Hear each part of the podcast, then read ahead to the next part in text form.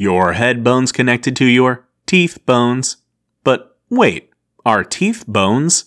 I mean, both are hard, white, and made out of calcium, so it makes sense to believe your teeth are part of your skeletal system.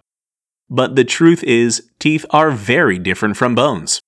Inside your bones is marrow, where your body produces blood. But in the center of teeth is something called pulp, filled with nerves and blood vessels. It's these nerves that ache when we get cavities.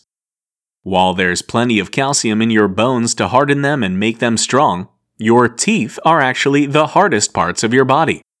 That's thanks to dentine, which is calcified tissue, tough, but also sensitive.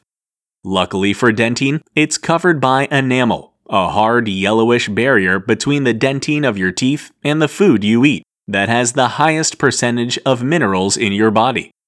Unlike bones, which once broken can be healed, enamel is finite and can't regenerate meaning once it's gone, it's gone for good.